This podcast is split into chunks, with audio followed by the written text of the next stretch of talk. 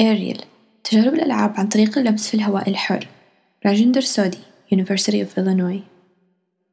اتسع نطاق التفاعلات مع أجهزة الكمبيوتر في العالم المادي. التطورات الأخيرة من التكنولوجيات المتتبعة الإشارة والمنخفضة التكلفة مثل Microsoft Kinect مكنت الملايين من المستخدمين التفاعل مع أجهزتهم الخاصة عن طريق الإشارة الجسدية. علاوة على ذلك تقنيات تتبع الرؤية والتسجيل مكنت الآن من إسقاط عروض جديدة فوق الصور المعروضة في عالمنا المادي.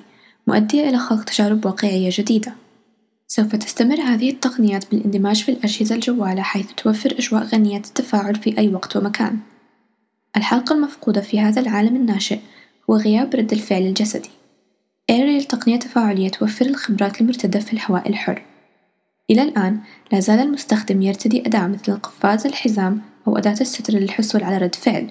مما يعيق التفاعل الطبيعي ويحدد من التطبيقات الممكن استخدامها بفعالية للحصول على رد الفعل. مع أريل الإحساس بالتفاعل يتم خلقه في الهواء الحر باستخدام مجالات مضغوطة الهواء تحفز جلد المستخدم.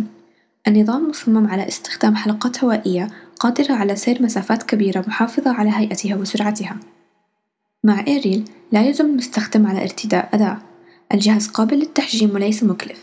تقنية عملية عن طريق لمس الهواء الحر قابلة للاستعمال في مجالات متعددة.